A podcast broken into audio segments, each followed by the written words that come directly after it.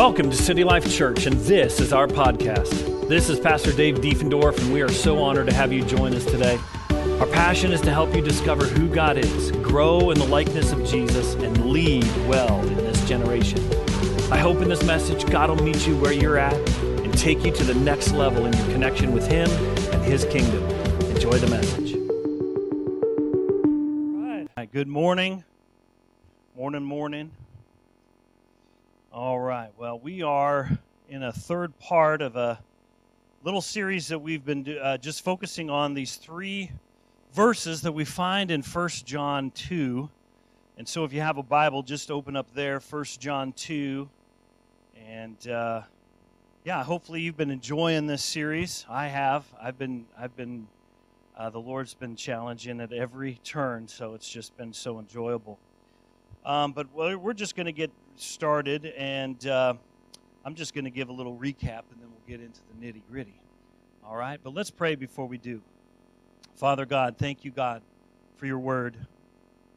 God, that's the anchor of our soul, it's the guide to our life.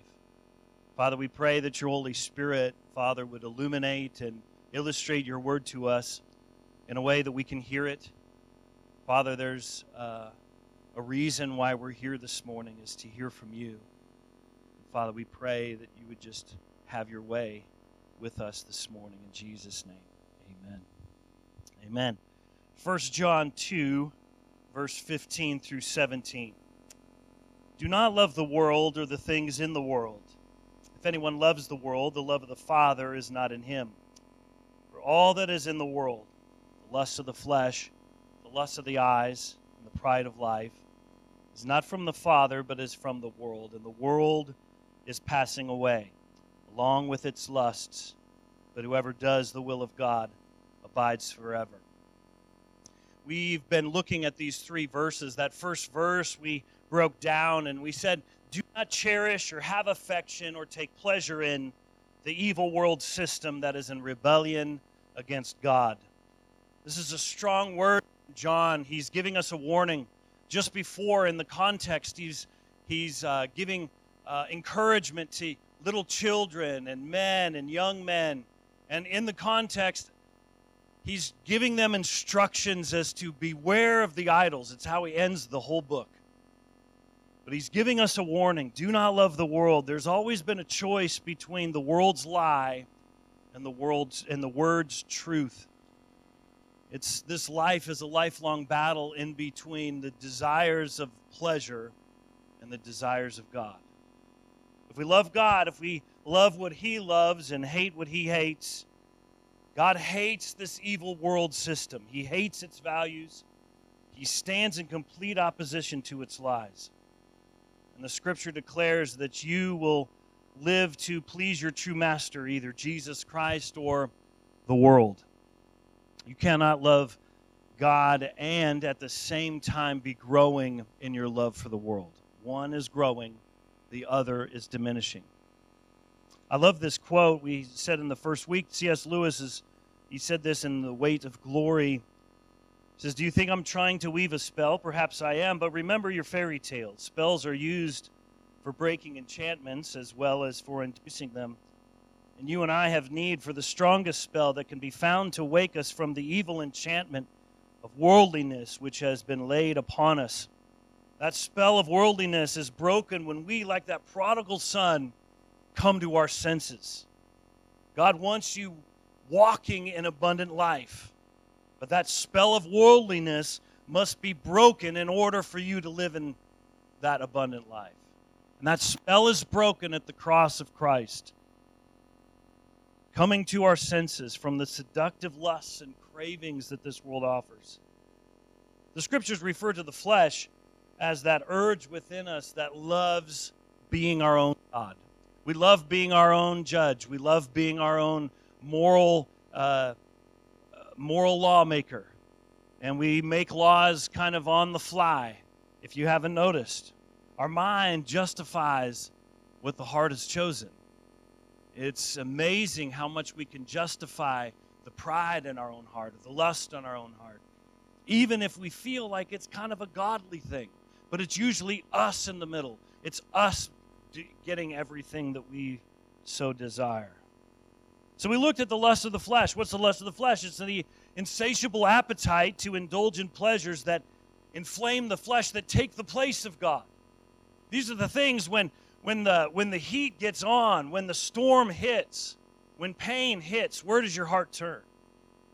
Does it heart just go to the throne room of God? Or does it usually hit a substitute?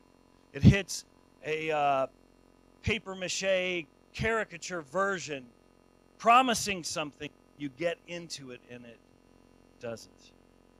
Lust of the eyes, it's the covetous, wandering eyes that continually want more, more money, more influence, more, more. It's seeing that maybe somebody else, what somebody else has, and idolatrously wanting that for yourself.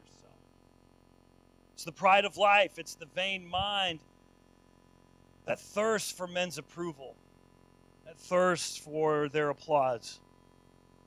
So these lusts and this pride we saw does not come from God, but it comes from the world. They're irresistibly appealing to broken people. This evil world system is irresistibly appealing to broken people. The flesh in us cannot be changed, transformed, improved, reconciled to God. It must be put to death at the cross of Christ so we can live in Jesus' abundant life. Which brings us here to our last verse. 1 John 2:17 and the world is passing away along with its lusts but whoever does the will of God abides forever.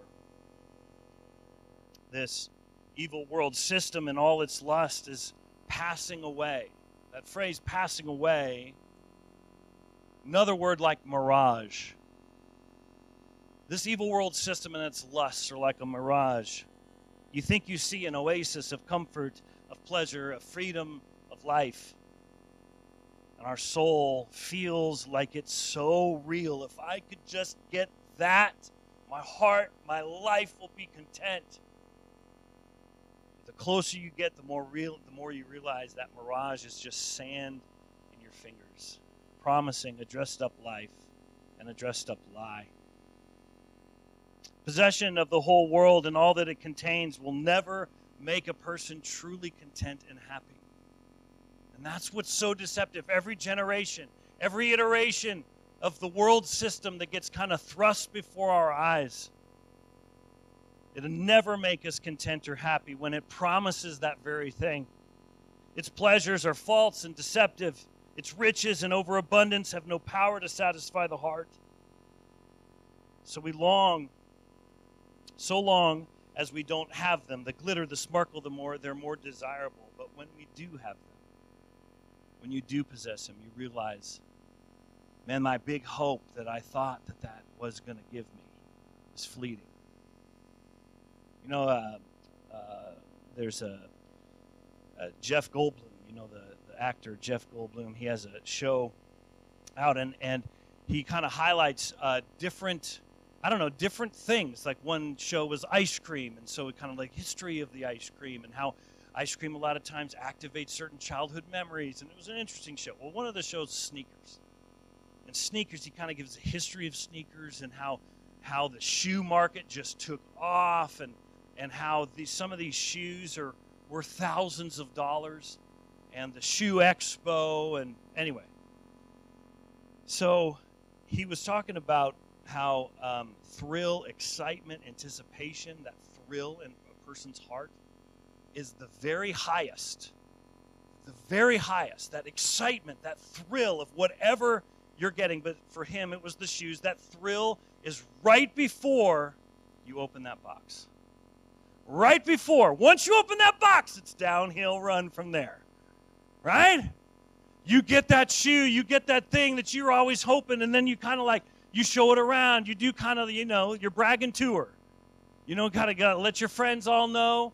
Sometimes those shoes might be worn, sometimes those might be just kind of thrown up in a display case, but maybe they're, they're shoes that you wear them and you wear them around, and a couple weeks later, some Joe down the street's got the new editions of something else, and then you're like, dang, dang. Start looking for another shoe. Round and around, and those are just shoes. You got a whole system coming at you to make you want to get something new. You need this, you need that. God is saying that is a system, that is a mirage. You go down that road and you're going to come up empty. You come down my road, I'm going to give you exactly what I've promised. The message for the is for the church as well. We've reduced the Christian life to little more than a spiritual crutch to help us through the minefields of the upwardly mobile life. God is there to help us to get our promotions, to supply our comfortable life, and to p- fulfill the dreams that we've had for our lives. But yet, somehow, God has become a co conspirator in our agendas rather than us being a servant in His.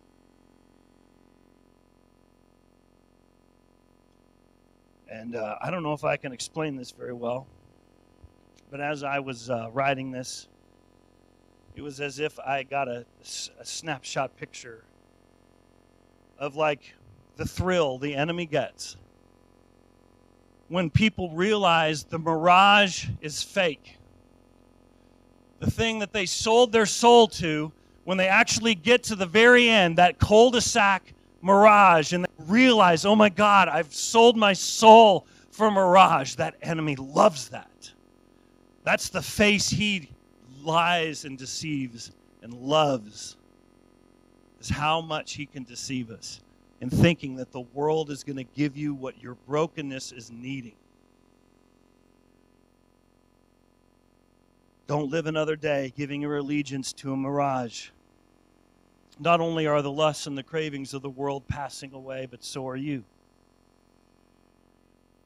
But here in this sentence, the world is passing away along with its lust, but, but, here John changes direction.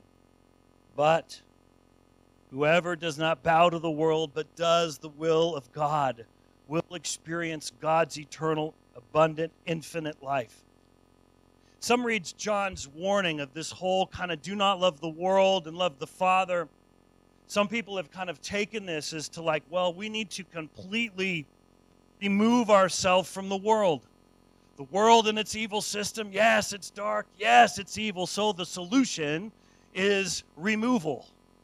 And we have through certain throughout throughout history have certain movements that have kind of moved on out on out from the world system and kind of cloistered. The Amish is a you know perfect modern day example.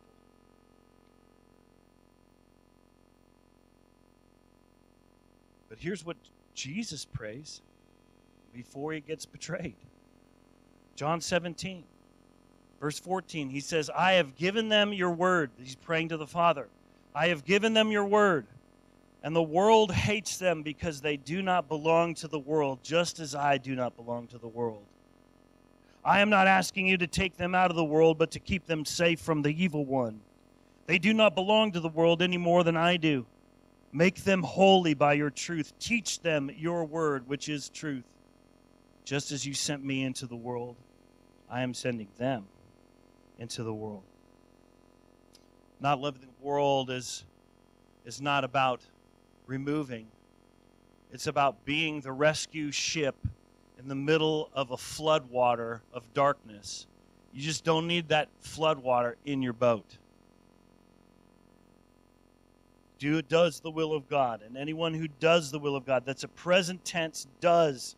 It indicates those individuals that whose habits, life pursuit is the will of God. There are those that while they're not perfect practitioners, they mess up from time to time in knowing God's word and executing God's word and following God's way but the general direction of their life is towards the kingdom of God, is heavenward. It's aligned towards God. It's not going with the flow, but delineating ourselves as the people of God who demonstrate and live out God's will and way before the eyes of this fallen, evil world. One's obedience to the will of God does not earn them eternal life, but it does serve to prove that one has been born again and that he or she does possess a supernatural desire and power to habitually pursue the things of God over the things of. Jesus said this in Matthew 7 Not everyone who says to me, Lord, Lord, will enter the kingdom of heaven, but the one who does the will of my Father who's in heaven. But the one who does the will of my Father. And this is where kind of the rubber meets the road. This is where kind of our religious games kind of get exposed. It's he who does the will of the Father, he who obeys God and does it. It's engaging the world, it's being salt and light, it's being his called out ones, set apart to rule. That's what ecclesia means. It's not just set apart ones, it's set apart ones to rule. And it rules in God's way, not in a domination way. That means your edge is sharp and your heart is connected to the living God on a daily basis. That means you love people more than the priorities the world demands of your life. That means having character and integrity even when no one's working, looking because you know someone is always looking. It means forgiving others even when they haven't forgiven you because it holds you in bondage, not them. That means caring about others to the point of helping them to find a connection with their Heavenly Father. It means hearing from God and obeying His Word. I never knew, I never saw that growing up in church. it was always just, you know, I grew up, my tradition, my tradition, I won't even say the tradition, but the nickname was the Frozen Chosen. Okay, so we were the, it was just like, you know, you come in, you do your duty, you kind of go back. You kind of have a little bit better of a skip in your step, a little little more wink, you know, a little sparkle in the eye, but other than that, it was like how are these people different than the world?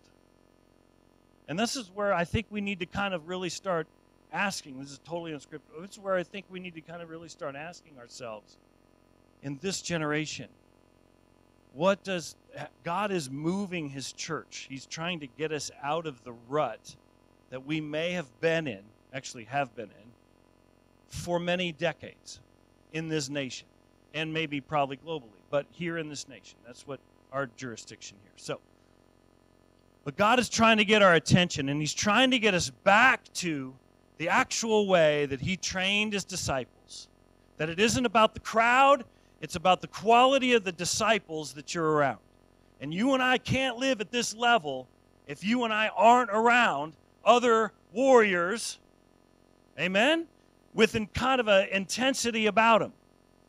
If I'm around, you know, it's like that famous line show me your five friends and I'll show you, I'll guess who you are. So, who are your five? Who are your two? Who are your, who are the ones that are calling you up to another level? Because the disciples had Jesus. Those disciples started making other disciples. And it was those disciples that were making other disciples that were calling them up to live at the standard God made them to live. And I don't know about you, but I would be riding the pine on the, with the kingdom of God if it wasn't for other people rallying around me. We got to understand that, that that's part of God's answer in our life. There are things that you need that God has hidden in the lives of people He places in your life. And it's your job to unearth them. Conversely, there are things, life experiences, convictions, perspectives, love, loyalty that you have that they need. And it's your job to give it.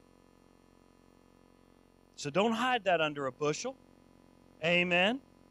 Choose life.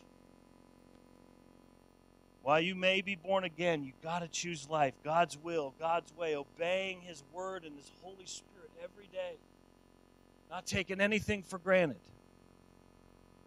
Psalm 23 said this You prepare a table before me, not in a sweet mountaintop cabin, which is where I'd like to be.